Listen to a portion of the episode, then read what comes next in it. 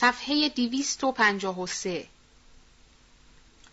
امروز از هزار نفر اهل این شهر یک نفر را ما با خود همراه کنیم به مقصود خواهیم رسید.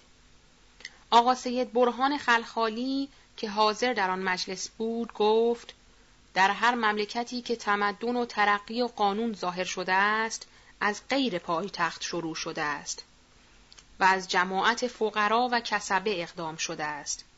شما می‌خواهید در پایتخت که اهالی آن همه پرورده نعمتهای شاه و هواخواهان سلطنتند این مقصود را پیش ببرید.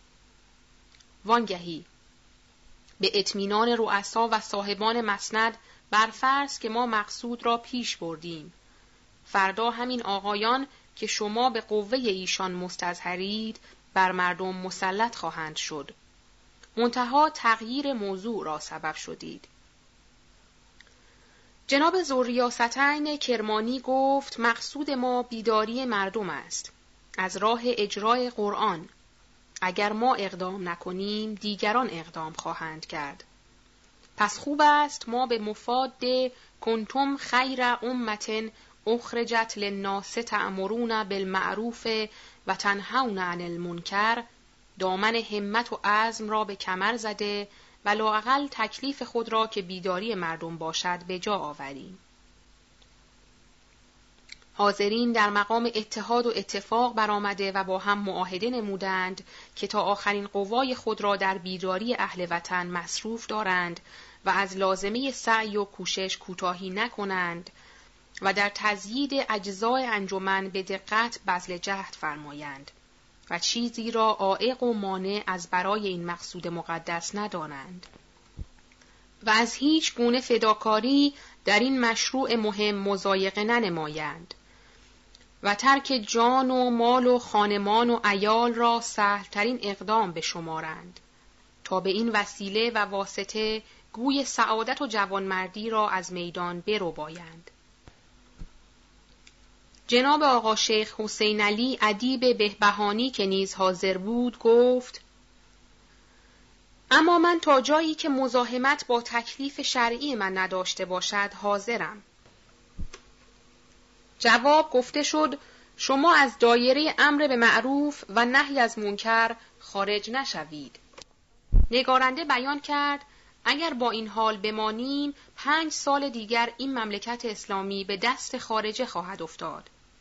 پس مسئله حفظ بیزه اسلام ما را مکلف کرده است بر حرکت اگرچه حرکت مذبوح هم باشد.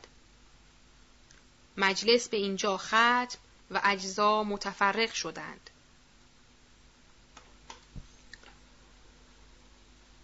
روز جمعه 26 زلحجه 1322 که مطابق بود با سوم مارس ماه فرانسه 1905 در خانه جناب زوریاستین کرمانی انجمن منعقد گردید.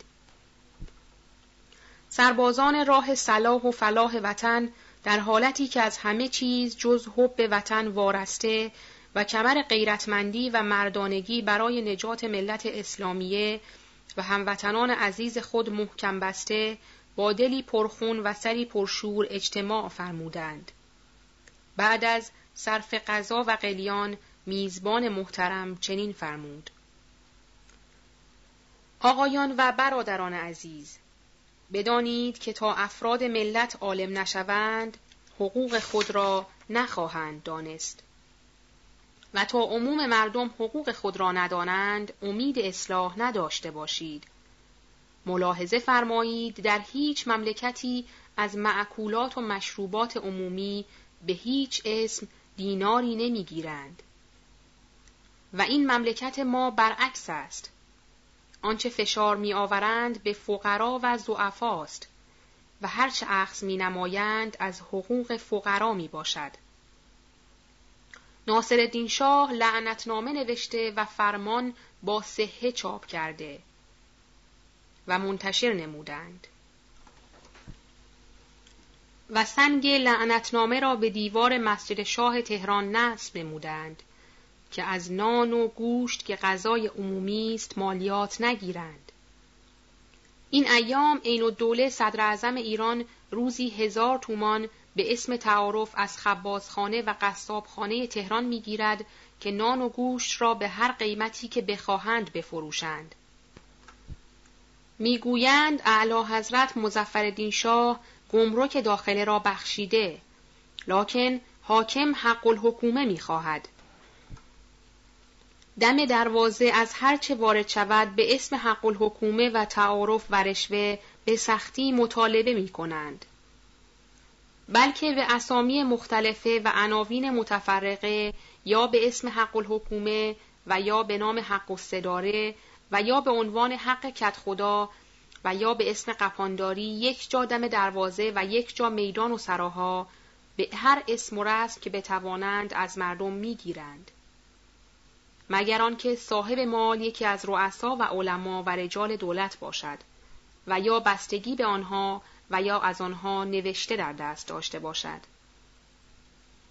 اگر صدر اعظمی هم عمل خیری نماید و تخفیفی صادر کند صدر اعظم بعد از او آن را نسخ می نماید و قبول این ظلم ها به واسطه جهالت ما می باشد. نگارنده گفت چند روز قبل از این آقا سید مرتزا باسمچی مدعی شد که کارخانه صابونپزی دایر کند و صابون به عمل آورد که مثل صابون خارجه باشد و ارزانتر از صابون متعارفی هم بفروشد. امتیاز هم نمی‌خواست.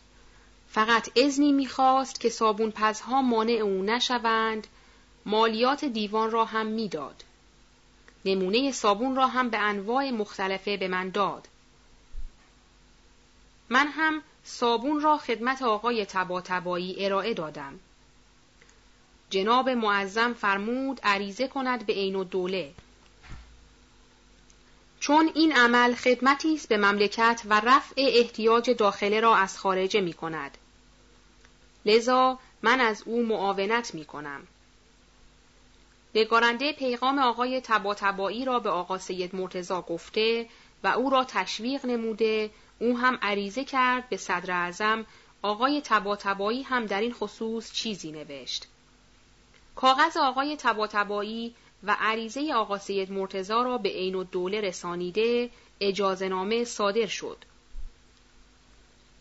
سید بیچاره به اطمینان کامل شروع به عملیات نمود. صابونپزها به نظام الملک راپورت دادند. نظام الملک در مقام ممانعت برآمده که مالیات صابون را ناصر شاه به پدر من داده است و او هم وقف نموده است که باید برود به نجف اشرف و صرف روشنایی مقبره پدرم گردد. آقا سید مرتزا آنچه گفت من مالیات را می‌پردازم جواب دادند که صابون تو که به این خوبی درآید سایر صابونها را می شکند و آن وقت روشنی قبر پدرم کم می شود. سید بیچاره گفت من امتیاز نخواستم. به سایرین هم یاد خواهم داد. به خرج نرفت. مخارج گذافی که سید کرده بود دماغش را سوزانید. لباسهای نگارنده هم که البته با صابون مجانی خوب شسته می‌شد به همان حالت کسافت باقی مانده است. برای اینکه در سر مقبره مرحوم نظام الملک یک چراغ زیادتر روشن گردد. حالا شما آقایان این بدبختی را جز از نکبت جهل می دانید؟ پس کاری بکنید که قانون در مملکت تدوین و اجرا شود. پس از تدوین قانون معارف هم تکمیل خواهد شد. دیگری گفت من منکر لزوم قانون نیستم ولی عرض می کنم اگر علم نباشد قانون که تدوین نمی شود سهل است که هیچ چیز اصلاح نخواهد شد. ملاحظه کنید مرحوم امین و دوله کارخانه کبریت سازی آورد و در کهریزک کارخانه قندسازی احداث نمود و کلی خرج کرد. هم کبریت او را دیدیم و هم قند آن را خوردیم. در محله دروازه قزوین کارخانه بلورسازی راه انداختند. سنی و دوله کارخانه نخبافی آورد. شیشه و نخ هر دو را دیدید چه شد که همه خراب و بایر ماند این خرابی جز از بیعلمی بود جواب گفته شد که این همه از نبودن قانون بود چه این کارخانه ها را امین و سلطان به واسطه عداوتی که با امین و دوله داشت بایر و خراب خواست. زیرا که این کارخانه ها به دخالت امین و دوله دایر شده بود. و در زمان صدارت او اگر قوه امین و سلطان تمام نشده بود از مدارس هم امروز خبر و اثری نبود. چنان که نهایت سعی را در انهدام مدارس نمود. لکن خدا نخواست. و سه قوه در مقابل قوه امین و سلطان ایستادگی نمود. یکی قوه روحانی آقای تباتبایی دیگر فتانت و زیرکی حاج میرزا یحیی دولت آبادی. سیوم اشاعه و تکثیر مدارس. و الا مؤسسین مدارس نزدیک بود مزمحل و معدوم شوند. چنانچه مفتاح الملک در عین ترقی مدرسه افتتاحیه که عدد شاگردش از 300 تجاوز کرده بود و اسمش آفاق را گرفته بود یک دفعه از کار و ریاست مدرسه کناره جست و آن همه خسارت را متحمل گردید. و همچنین میرزا علی اکبر خان نازم الاتبا که از اساتید دارالخلافه به شمار می‌رفت و در تأسیس مدارس عزمی راسخ و جهدی کامل داشت یک دفعه از کار عقب نشست و آن همه مساعی و مجاهدتش به هدر رفت و یک عالم حرارت و شوقش به بیمیلی امین و سلطان منتفی و خاموش شد و کذا سایرین. حالا اگر ما مجبور بودیم که در تحت قانونی باشیم که شاه و صدر از آن نتوانند مخالفت نمایند این اشخاص بزرگ هرگز دست از مقصد خود بر نمی داشتند. پانویس یک حیات حاج میرزا یحیی دولت آبادی حاوی وقایع تاریخی است. شرح حال ایشان امن غریب خواهد آمد. دو جناب مفتاح الملک از اشخاص وطن دوست و عالم است. شرح حال ایشان نیز می آید. 3. جناب نازم الاتباع کرمانی صاحب تعلیفات بسیار و مدون لغت فارسی است. شرح حالات ایشان الله می آید. ادامه متن صفحه 255 باری چون قانون جاری نیست اگر امروز مردم به کاری اقدام کنند فردا کسی دیگر آن کار را خراب خواهد کرد. به این جهت مردم امنیت و اطمینان ندارند. آیا نظر نمی کنید به حال شرکت عمومی که ملک و تجار کتابچه نوشت بلیتی چاپ نمود اعلی حضرت شاهنشاه مزفر شاه به صحه مبارک آن را موشه و امین و سلطان آن را مهر نمود هفده نفر یا بیشتر از تجار معتبر پشت بلیت ها را مهر و زیل بلیت ها را امضا نمودند. به این بهانه چند کرور پول جمع نمودند. حال صاحبان بلیت آنچه مطالبه پول و یا منافع شرکت عمومی را می نمایند جوابی نمی شنوند. خیلی که سخت می‌گیرند ملک و تجار می‌گوید در وسط سرای امیر و یا باغ قصر در شمیران امارت بنا کردم و فلان قدر خرج شده است. آنچه شرکا می‌گویند ما پول دادیم که امتعه ایران را دائر و ترویج و تجارت کنی نه امارت بنا نمایی فحش و تغییر جواب می‌دهد. اگر با سختتر بر او بگیرند خواهد گفت بلیت را به رعیت خارجه خواهم فروخت چند روز دیگر هم شاید مفلسنامه تمام و به خانه یکی از آقایان و یا به یکی از سفارتخانه ها متحسن خواهد گردید. حالا اگر قانون بود و مجازات و مکافات می‌دادند و نمیگذاردند پول مردم تفرید شود چقدر شرکت ها و انجمن های تجارتی تشکیل میافت. البته صد اهواز بسته و خط آهن هم کشیده می‌شد. ملت صاحب ثروت و مملکت آباد می بود. خلاصه مذاکرات به طول انجامید. بعضی معتقد به این که اول باید قانون اجرا شود تا از برکت قانون معارف تکمیل گردد.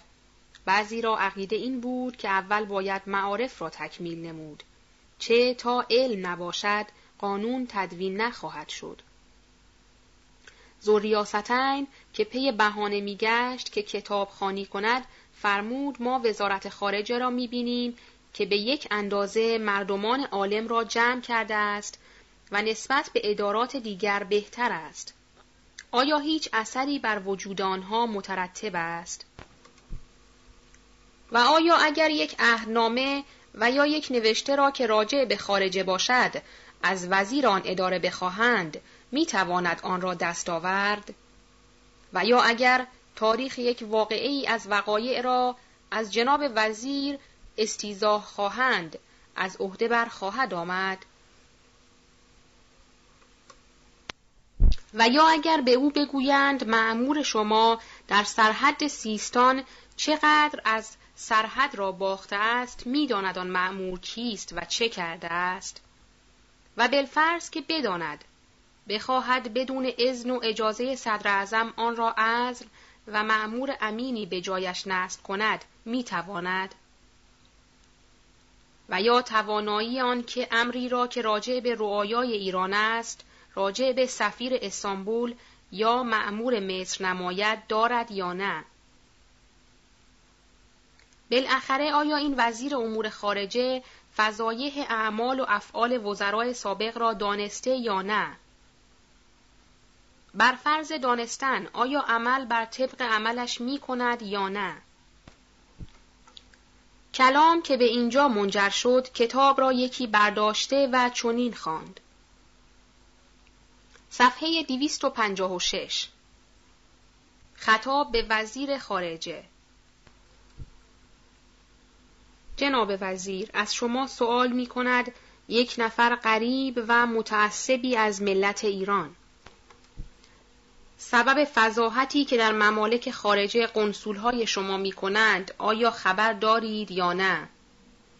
تا چند این تذکره های دولت که نماینده تابعیت ملت ایران در انظار خارجه است مانند کاغذ دواپیچی اتاران بیقدر و اعتبار خواهد شد.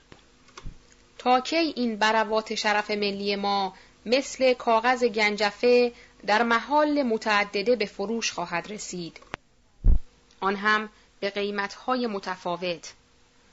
مثلا در تهران پنج قران در تبریز یک تومان در کنار عرس یک تومان و نیم در قفقاز چهار منات و نیم در خاک عثمانی هفتاد و پنج قروش. و گذشته از اینها معمورین شما در همه جا به هر دزد و دقل و بی سر و پایی از طبعه خارجه که چند قروش بدهد این تذکره ها را خواهند فروخت. که در تمام ممالک عثمانی و روس حتی در فرنگستان به نام طبعه ایران دزدی و انواع فضاحت ها را مرتکب شده ما را در میان هفتاد و دو ملت رسوا نمایند. در بعض جاها که به دست حکومت ها افتادند پس از تحقیقات معلوم شود که آن دزد و جیببر یا از ارامنه و یا گرجی قفقاز بوده یا از راهزنان و چپاولگران عثمانی که قنصولهای ما آن تذکره را به ایشان فروختند. آیا با این حال عزما برای آن قنصول و یا اعتباری برای آن تذکره که دارای نشان و علامت دولتی و ملتی ماست باقی خواهد ماند؟ آیا رواست که بعضی سفرای شما هم دانسته و فهمیده در مقابل چند لیرای مردار و متعفن از مقام بلند خودشان خجالت نکشیده مرتکب این فضاحت بزرگ شوند این رشوت مشعوم تا چند از معمورین شما مانع هر گونه معاخزه و مسئولیت خواهد بود عجبا هنوز وقت آن نرسیده است که جلو این رسوایی ها گرفته شود و دولت و ملت از زیر بار گران بدنامی و ننگ رهایی یابد. تا چند قنصول های دول خارجه به سبب این بینظمی ها در وطن ما فعال مایورید بوده و بالعکس قنصول های شما در ممالک روم و روس چون دست نشانده ولات و حکام از آنان تملق و چاپلوسی خواهند نمود. سفرای شما محض پرده پوشی به سیعات اعمال خودشان این زیاده روی و تعدیات قنصولهای خارجه را حمل به عدم اقتدار دولت ایران خواهند کرد. و شما نخواهید دانست که این معنی غلط است. زیرا که در عالم دولتهای ضعیف خیلی هستند.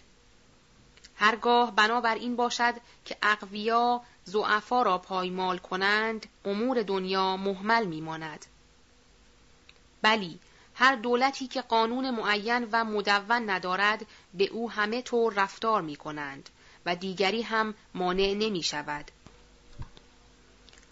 حالا جنرال قنسول انگلیس یا فرانسه یا روس هرگاه هنر دارند در بلغارستان که حکومتی تازه و جمعیتش زیاده بر سه میلیون نیست به کاری مداخله نمایند و یا اینکه به یکی از طبعه بلغار بگویند که از اینجا برخیز و در آنجا بنشین همان روز نعلهایشان را می‌کنند چنانچه تاکنون چندین بار کنده اند. بلکه سفرا و قنصولهای خارجه این زیاده روی را که در ایران می کنند خود از سفرا و معمورین ایران سرمشق گرفتند. در حالتی که آنان حافظ حقوق رعیتند خود علا ملع الناس آنان را به چاپیدن. از معمورین خارجه چه توقع توان داشت؟ در صورتی که خودمان قانون و عدالت نداریم. به چه زبان به ایشان توان گفت که با ما به عدالت رفتار نمایید به خدا پناه می‌بریم از این وضع ناگوار که هر جا قدم نهی پر است از دلسوختگان که دود آهشان روی سپه را تیره و تاریک می کند. از تعدیات داخله می گریزند. در خارجه به ظلمهای بدتر از آن گرفتار می شوند. به هر جا و هر ده که در ممالک روم و روس می‌رسی خواهی دید که جمعی بیار و بیکار به نام فراش دور یکی را گرفته اسمش را قنصول گذاردند و به اتفاق او کمر به تاراج و غارت این بیچارگان آواره از وطن بستند. که نه در دفتر دولتی اسمی از آنان هست و نه رسمی.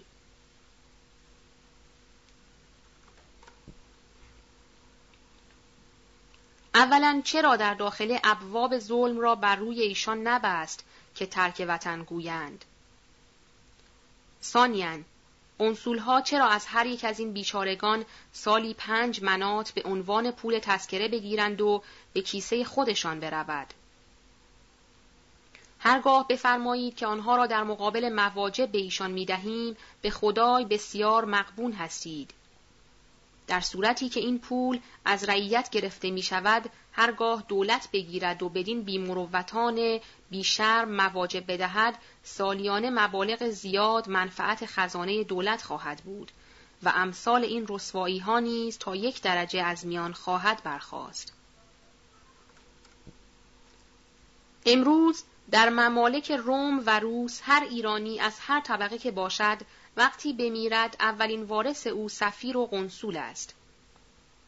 هرگاه وارث و طلبکار او قدرتی داشته باشند ایشان نیز حسه ای توانند برد و الا فلا و همچنین است مسئله باشپورت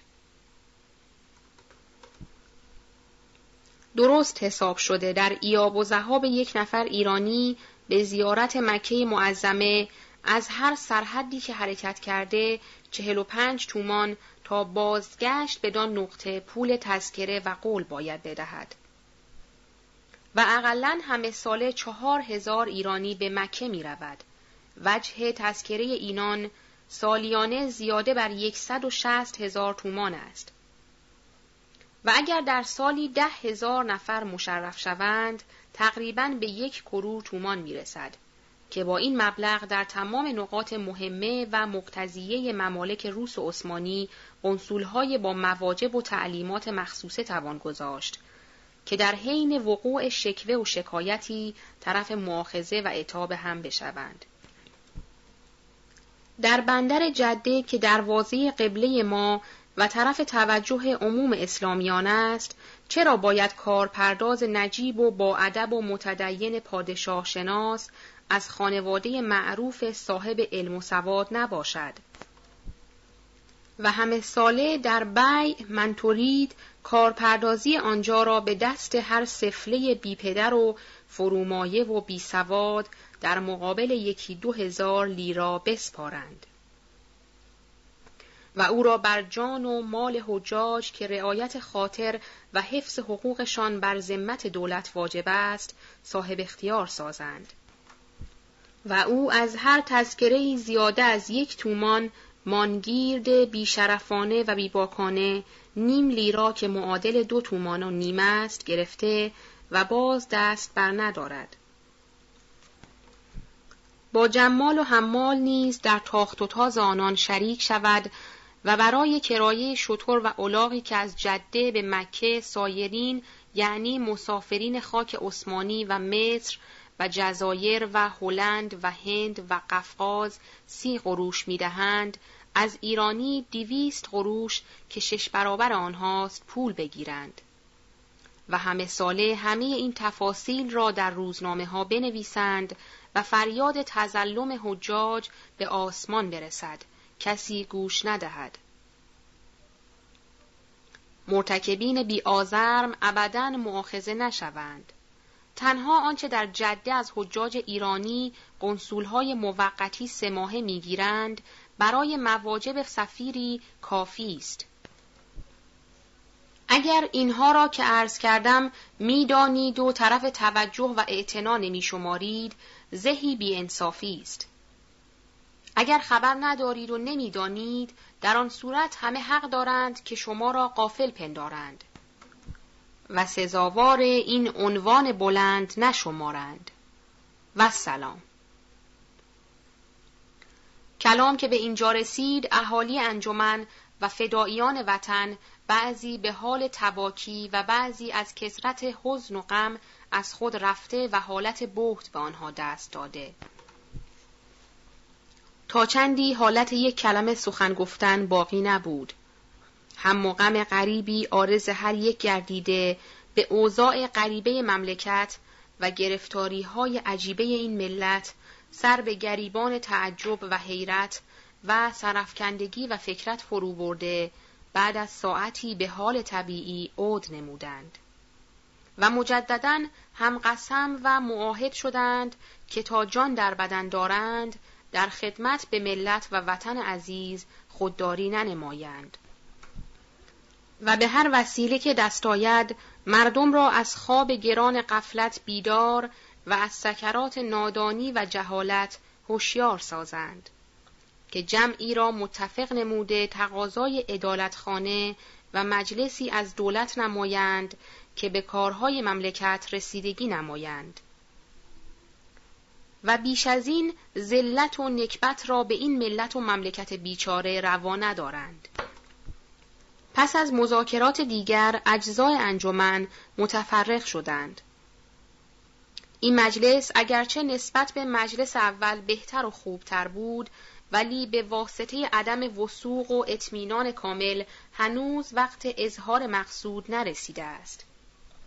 و باید در دو سه جلسه دیگر باز کتابخانی کرد. تا غیرت و حرارت وطن در همگی بروز و ظهور نماید.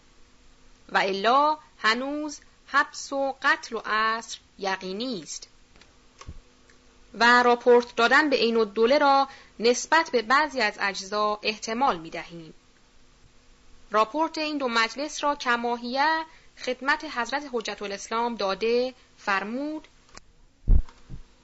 امیدوارم که اقدامات خیرخواهانه و احتمامات مجدانه غیرتمندانه امثال شما اثری بخشد و دست غیبی نیز مددی فرماید و چون قرض اصلی نجات این ملت از این روزگار سیاهی است که فعلا چون شب دیجور تمامی را فرو گرفته است لذا مطمئن باشید که اقدامات بیغرزانه اثرات خود را خواهد بخشید. و چیزی که مکنون خاطر خیرخواهان عالم اسلامیت و انسانیت است از پس پرده غیب بیرون خواهد آمد. ترغیب و تشجیع زیادی در اقدام به این مشروع مقدس فرمود و امیدواری و قوت قلبی خود را در این امور خیریه اظهار داشت.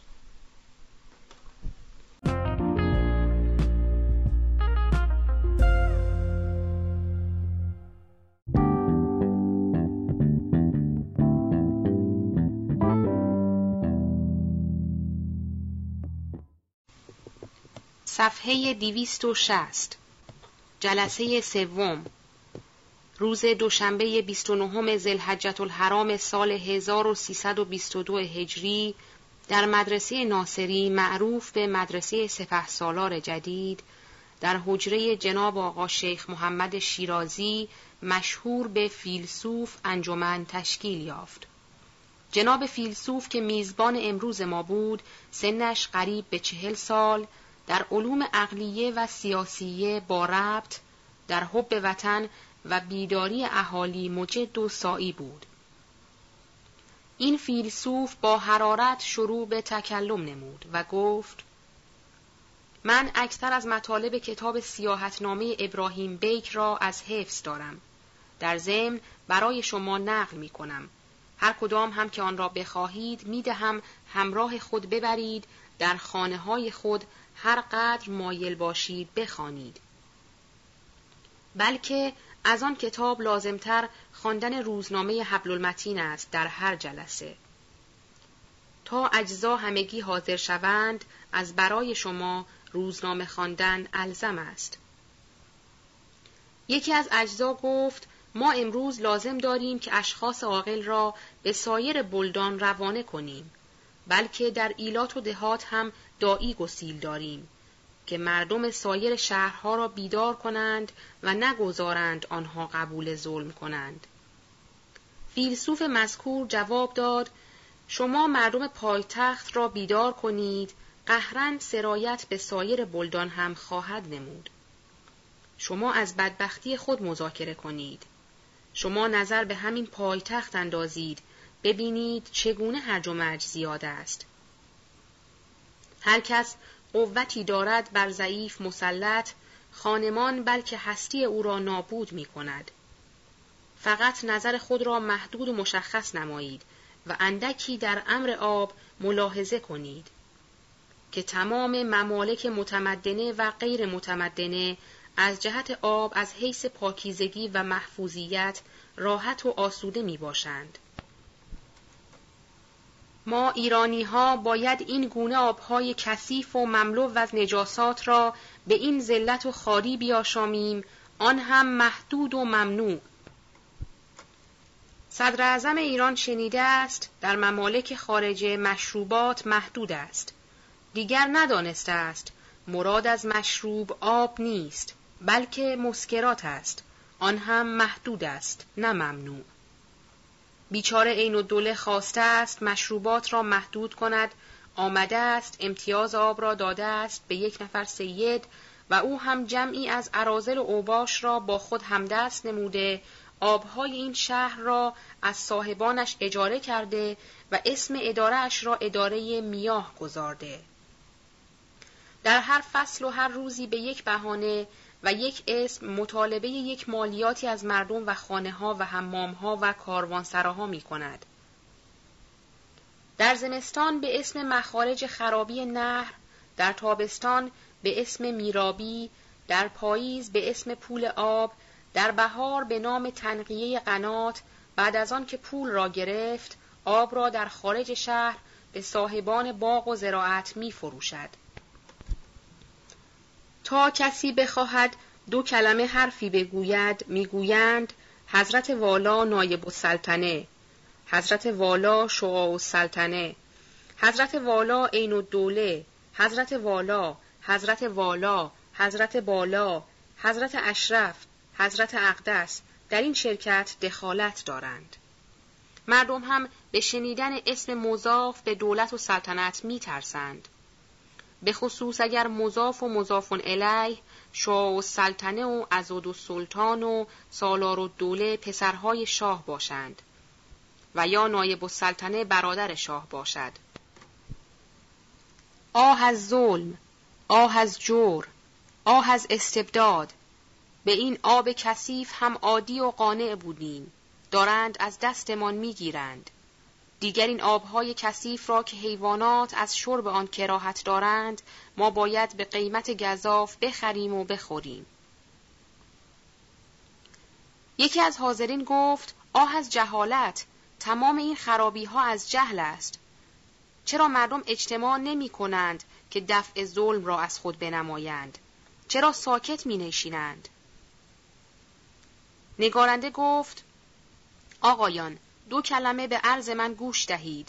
این جناب زوریاستین حاضر این جناب آقا سید محمد حجت کرمانی که از عدول است شاهد اهالی کرمان در این پایتخت بسیارند.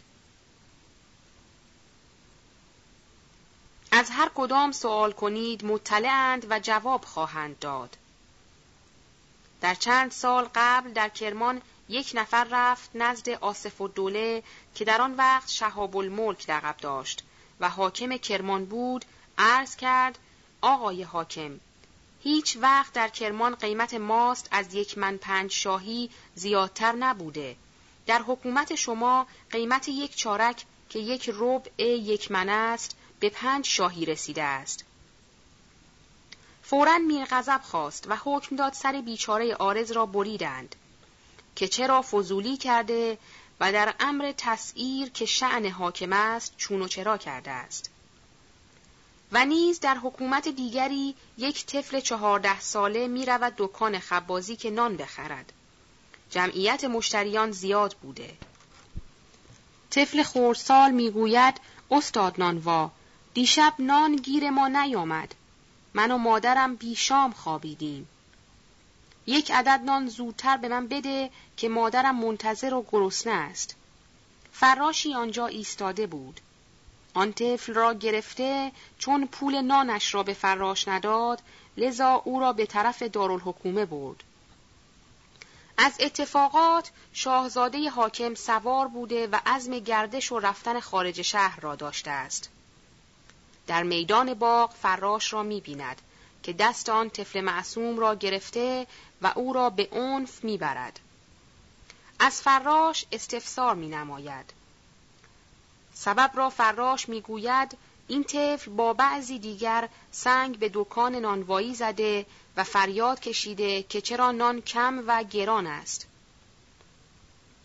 شاهزاده حکمران فورا حکم داد میر غضب سر آن طفل را برید و نعش آن جوان مادر منتظر را در میدان انداختند. باز در حکومت آصف و دوله از تهران معاخزه کردند و بلوایی در کرمان برای آن عمل زشت شد. در حکومت این شاهزاده حاکم احدی جرأت نکرد یک کلمه بگوید چرا برای آنکه آن حاکم ماهی دو هزار تومان خرج قهوه خانه امین و سلطان را می‌داد. برای آنکه مقتول طفل بود برای آنکه یک مادری داشت فقیر. برای آنکه کرمان در تویول حضرت والاها بود. برای آنکه روز بعد از آن روز هم شش نفر گرسنه دیگر روی میدان سر بریدند. به جهت آنکه گفته بودند این طفل بیگناه بود و خلافی نکرده. دیگر برای چه؟ برای آنکه چندی بعد از آن دو نفر را دهنه توپ گذاردند و اجزای ایشان در هوا طعمه و کباب مرغها شده بود. دیگر برای چه؟ برای آنکه یک نفر سید محترم را چوب زده و در آب حوز انداختند در حالی که برف هم می آمد و پای او را فراشها گرفته به خاک کشیدند تا آوردند به خانهش. دیگر برای چه؟ برای اینکه دو گوش و ریش یک استاد سلمانی مسلمانی را از بیخ بریدند و دو هزار چوب به همان حالت به او زدند و چهل تومان جرم از او گرفتند. به جهت اینکه بدون اذن حضرت والا یک نفر جدید الاسلام را خطره کرده بود که الیوم آن جدید الاسلام از تجار معتبر کرمان و اسمش میرزا علی است و همیشه می‌گوید از مسلمانی خود ندامت ندارم جز که حاج محمد تقی سلمانی برای خاطر من مضروب و مقتوع اللحیت و و مفلوک و بالاخره مرحوم شد. دیگر برای چه؟ برای خیلی از ظلم ها. به این جهت دیگر احدی جرأت نمی کند حرف بزند چون مردم دیدند این امور را می ترسند. باید کلیات را درست کرد. جزئیات قهرن اصلاح خواهد شد. من راضیم که مملکت کرمان برای ایرانی بماند اگرچه روزی ده نفر را بکشند. لکن این وضع حالیه و این خواب قفلت که ما را گرفته است اما غریب ما را معدوم و مملکت اسلامی را به دست خارجه خواهد انداخت جز آنکه ملت بیدار و حقوق خود را بدانند باری ناطق امروز فیلسوف گفت دیگر از بدبختی ها آنکه این درباری های خائن سالی یک بار پادشاه را به بهانه استعلاج می‌برند به خارجه و در باطن خود به فکر عیش و مداخل هستند. کلی پول ملت را در فرنگستان خرج های فرنگ می کنند و یا عوض برای ما سگ کوچک و موش بزرگ می آورند. خاک گلدانها را باید از خارجه بیاورند. برای آنکه اگر یک وقتی یکی از خانمهای تازه رسیده را مهمان کنند به او بگویند خاک این گلخانه را از وطن تو آوردیم تا خاطر عزیزان عزیز خورسند شود پانویس از یکی از موثقین شنیدم که زمانی سردار نصرت میرزا حسین خان کرمانی قنصول روس را زیافت کرده بود. در مجلس زیافت اسباب سیگار و شمچه انگلیسی گذارده بود. قنصول سیگار و کبریت خود را آتش می‌زده است. میزبان می‌گوید با این سیگار اعلا و شمچه معطر چرا کبریت بدبو را آتش می‌زنید؟ قنصول در جواب می‌گوید این کبریت را که آتش می‌زنم کبریت مملکت خودم است. ولکن آن شمچه از مملکت انگلیس است. در آتش زدن آن خدمتی است به انگلیس و در آتش زدن کبریت خود خدمتی است به وطن خود. لکن افسوس که بزرگان و شاهزادگان وطن ما افتخار می کنند به استعمال امتعه دیگران. ادامه متن. صفحه 262 پادشاه را ترسانیدند که مرض اعلی حضرت علاج نمی شود مگر به آب معدنی که در خارجه می باشد. مالیات ایران به علاوه قرضهایی که از خارجه می کنند، خرج سفر و فدای هوا و هوس چند نفر دزد درباری می شود و حالان که این پول مالیات را باید خرج قشون و نظام کنند. و سرباز و مستحفظین مملکت را نان و لباس دهند تا حدود و سقور را مستحکم نمایند. کشتی های جنگی در دریا اندازند، اسلحه را تکمیل نمایند. اگر یک وقتی یک عاقلی در دربار ایران پیدا شود و کسی این حرف را به او بگوید، در جواب می‌گوید ایلات ایران جواب خارجه را لدلهاجه خواهند داد. دیگر نمی‌داند ایلات خود را فدای شهوت چند نفر شاهزاده نفس پرست نمی کنند. ایل وقتی حاضر است که از هم نپاشیده باشند. ولی این حرکات و اعمال درباریان امن قریب ایلات را هم پراکنده و متفرق خواهد نمود. مگر ناصر شاه یک نفر از سران و بزرگان ایلات را باقی گذارده است. آتش ظلم در ایلات روشنتر و افروخته تر است. آخر نظر کنید و ببینید وزیر جنگ ما که حضرت والانای و سلطنه است شغلش چیست و اطرافش کیست همه جوانان خوشگل و ظریف شب و روز همش این است که یک جوان خوش صورتی به دام آورد و او را سرهنگ و سرتیب یا امیر تومان و امیر نویان کند این سرداران حالیه مناسبشان از زمان طفولیت تحصیل شده است.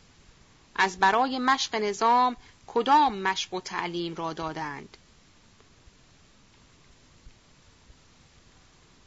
این از سربازی های ما که به هیزم شکنی و فعلگی مشغولند این از توبخانه و توبچی که یا به دادن پول به مردم و گرفتن تنزیل در به خانه های حکام شهر مشغول مرافعه و نزاع می باشند. آن از نداشتن سواره و پیاده نظام. عوض سرباز و سوار، سرتیپ و سرهنگ و امیرتومان و میرپنج داریم. آخرین سرتیپ کدام سرباز را دارد؟ و فوج او کجا معمور است؟ این میرپنج بر کدام تابین ریاست دارد؟ وضع دولت ایران از دو شق خالی نیست. اگر با همه همسایگان بر سر صلح است و خاطر جمعی دارد که جنگی واقع نخواهد شد در آن صورت این همه سرتیپ میرپنج امیر تومان سردار اکرم سردار افخم سردار ازم و غیره لازم نیست برای محافظت ارگ تنها یک فوج کفایت می کند و هر شهری را نیز به یک حاکم می سپارند با سی چهل نفر فراش بی مواجب ترک و عراقی محافظت می کنند. زیرا که رعیت ایران مطیع اوامر پادشاه می باشند. آمدیم به شق ثانی. هرگاه احتمال می رود که دولت ایران را ممکن است دشمنی پیش آید که ناچار از جنگ بشود پس لشکر آزموده دولت که به اقتضای زمان مشق دیده باشد کو؟ و مهمات جنگ و آزوقه و اسباب دفاع دشمن از توپ و تفنگ کجاست؟ انبار اسلحه و البسه لشکریان کو؟ اردوهای سرحدی چند فوج است؟ و در کدامین نقاط مهمه سرحد اقامت دارند. بیمارخانه های لشکری کجاست؟ اتبا و جراحان این اردوها را در کجا معین کردند؟ برای زخمداران و شهدای وطن در کدامین نقاط مملکت سربازخانه ها ساختند؟ و برای جلوگیری یورش و مهاجمات دشمن در کجا قلاع متین و باستیان های رسین پرداختند که هنگام ضرورت بکار آید آیا با سربازان شست ساله و سرتیپان 20 ساله جلو این همه دشمنان را که از چهار جانب چشم به وطن ما دوختند توان گرفت؟ این همه سرتیپان 20 ساله کدامین خدمت نمایان به ملت و دولت کردند که سزاوار شمشیر و همایل سرتیپی شدند. کلام به اینجا ختم شد. در این جلسه بهانه کتاب خواندن بود. اما از حفظ خوانده شد که بعض مطالب نیز ادا گردد. رؤسا و اجزای انجمن بعضی صحبتهای محرمانه داشتند. دستورالعمل لازم داده شد و تجدید معاهده سابق نیز شد. صفحه 264 جلسه چهارم روز پنج شنبه دوم محرم 1323 مطابق نهم ماه مارس فرانسه انجمن مخفی در خانه ادیب بهبهانی تشکیل یافت. پس از تقدیم مراسم زیافت میزبان محترم ما لب به تکلم و نطق گشود و گفت امروز اصلاح مملکت به اجراع قانون است تا ما صاحب قانون نباشیم و تا در مملکت ما قانون اجرا نشود ظلم و تعدی برداشته نمی شود. بدبختی ما از بیقانونی است. همه ممالک و عموم ملل روی زمین حتی وحشیان آفریقا بر طبق قانونی که دارند رفتار می نمایند. جز ما که گویا ملتزم شده ایم بر خلاف قانون خود رفتار نماییم بیایید فکرتان را منحصر به اجراع قانون اسلام کنید. اغلب آنچه دیگران دارند از قانون اسلام اتخاذ و اقتباس نمودند. و زما دزدیده و بر ما فروشند. پس باید کاری کرد که قانون اسلام در بین ما جاری گردد و از برای دولت هم قانونی که اغلا و دانشمندان بنویسند لازم است. وزرا باید تکلیفشان معلوم باشد. حکام باید حدودشان محدود گردد. رعایا و طبعی خارجه در ایران باید حدودشان محفوظ باشد. در تاریخ نظری اندازید ببینید چه بودید و چه شدید. ماها در جزء موحدین محسوب می شویم. لکن در عین شرک واقعیم. نظر کنید در کتاب نهج البلاغه که حضرت امیر المؤمنین علی ابن ابی طالب علیه السلام در مقام مکالمه با فرزند خود امام حسن علیه السلام میفرماید یا بنیه لا تکن عبدا لغیرک و قد جعلک الله را یعنی ای پسر من مباش بنده غیر خود. چه خداوند تو را آزاد قرار داده است. و نیز فرمودند ان الله بعث محمدا صلی الله علیه و آله لیخرج عباده عن عبادت عباده. یعنی خدای برانگیخت محمد را برای اینکه بیرون آورد بندگانش را از بندگی بندگانش. یعنی مردم را از قید عبودیت خارج و به عالم حریت و آزادی داخل نماید. تا کی ما بیچارگان در بندگی پادشاه و حکام و وزرا مقید باشیم؟ آیه مبارکه ارباب متفرقون خیر ام الله الواحد القهار مشعر است که ما واقعیم در محل شرک. که باید بنده شاه و وزیر و حاکم و دیوانیان باشیم. اگر تحمل کنیم در اخبار به خوبی می‌فهمیم که پیغمبر ما چگونه حریت به ما داده است و ما ملتفت نیستیم. در کتاب عشریه روایت می کند که روزی حضرت رسول صلی الله علیه و آله از خانه خود بیرون آمد. اصحاب که در خارج خانه دور هم نشسته بودند برای تواضع و احترام آن حضرت برخواستند و ایستادند. حضرت از مشاهده این سلوک متغیر شده فرمود لا تقومو کما تقوم الاعاجم یعنی نایستید چنانچه عجمها می ایستند. و نیز در اخبار وارد است که چند نفر بدون حساب داخل آتش می شوند. فلان و فلان و آنکه سوار شود و در جلو خود مردم را پیاده ببرد. در خبر دیگر کسی که او را خوش آید از صدای کفش ها که در عقب او راه بروند. و در خبر دیگر ملعون من ترا اثر یعنی ملعون است کسی که بخواهد ریاست کند و ریاست به خود ببندد. مفاد این اخبار این است که عبودیت و بندگی مخلوق منافی با دین اسلام است. حریت و آزادی با آن مستلزم. حالا انصاف دهید. آیا اهالی ممالک خارجه و اشخاصی که ما ایشان را مسلمان نمی‌دانیم بهتر به فرمایشات پیغمبر ما عمل می کنند یا ما؟ آیا آنها به قانون اسلام پیروی می کنند یا ما؟ پس بیایید به حال خود و مردم بیچاره فکری کنیم و از برای این خرابی ها علاجی. کاو صفت درفش کاویانی و علم اسلام را بلند نماییم. و این بتها را که ما پرستش می کنیم با تیشه تمدن و قانون از هم متلاشی سازیم. بعض از اهالی انجمن گفتند جز این که علما را با خود کنیم و ایشان اقدامی کنند و نواقص را اصلاح کنند دیگر ترتیبی و علاجی برای پیشرفت مقصود نداریم.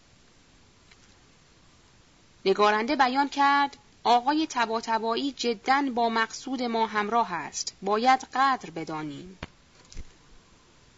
مماطله و مسامحه‌ای در این امر روا ندارید. به خدا که مملکت در خطر است. اجانب از اطراف ما را احاطه کردند. چنانچه یک استقراض دیگر برای دولت پیش آید دیگر باید فاتحه مملکت را خواند. نمی‌دانم چه کسالت و خوابی است که ما را گرفته است.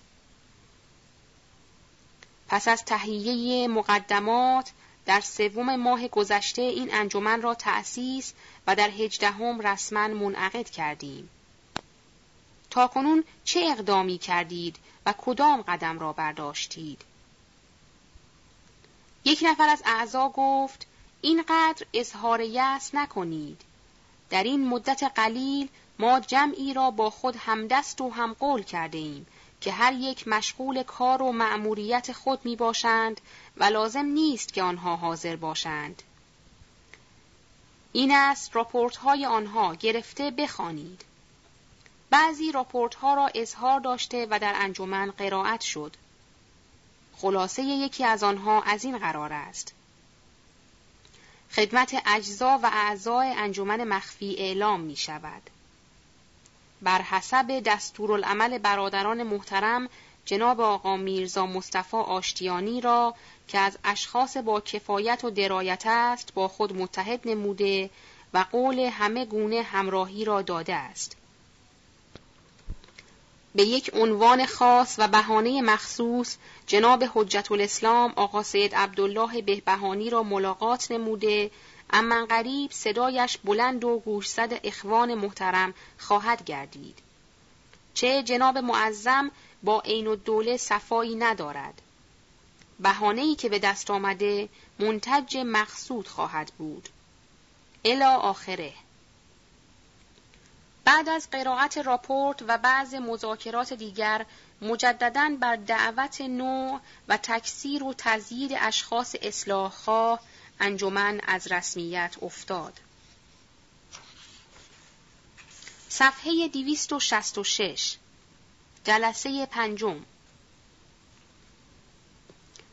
روز سهشنبه هفتم محرم الحرام 1323 در مدرسه ناصری در حجره آقا سید برهان الدین خلخالی رؤسای انجمن دعوت داشته پس از حضور آنها شروع به مذاکره شد.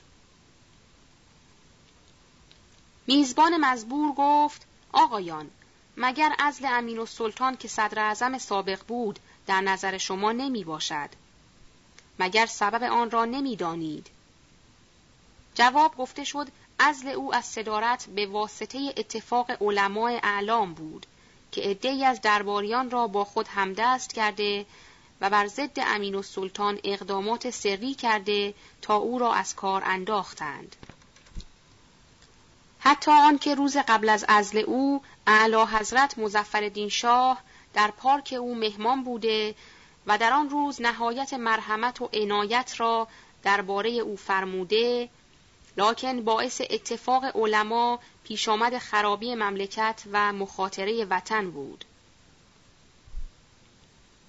چه پس از استقراض چهل کرور و تقسیم آن بین چند نفر درباریان خائن باز به خیال استقرازی دیگر افتادند. لذا وطنخواهان و اشخاص بسیر و دانا خواهی نخواهی علما را با هم متفق نموده درباریان هم دو طایفه شده بودند. جمعی که از آذربایجان آمده بودند ازمشان مصروف جمع مال و عدهای دیگر همشان جلب قلب شاه و انداختن مدعاها بود.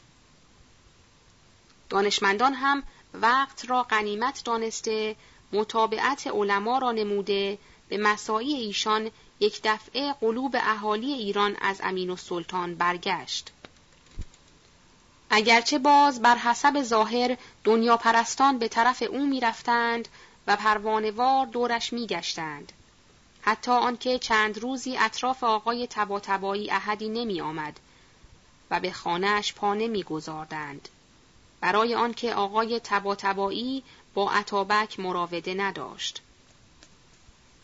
پانویس سبب ازل امین سلطان در مقدمه تاریخ ذکر شده است چنانکه در مقدمه تاریخ اشاره به آن نمودیم. ادامه متن.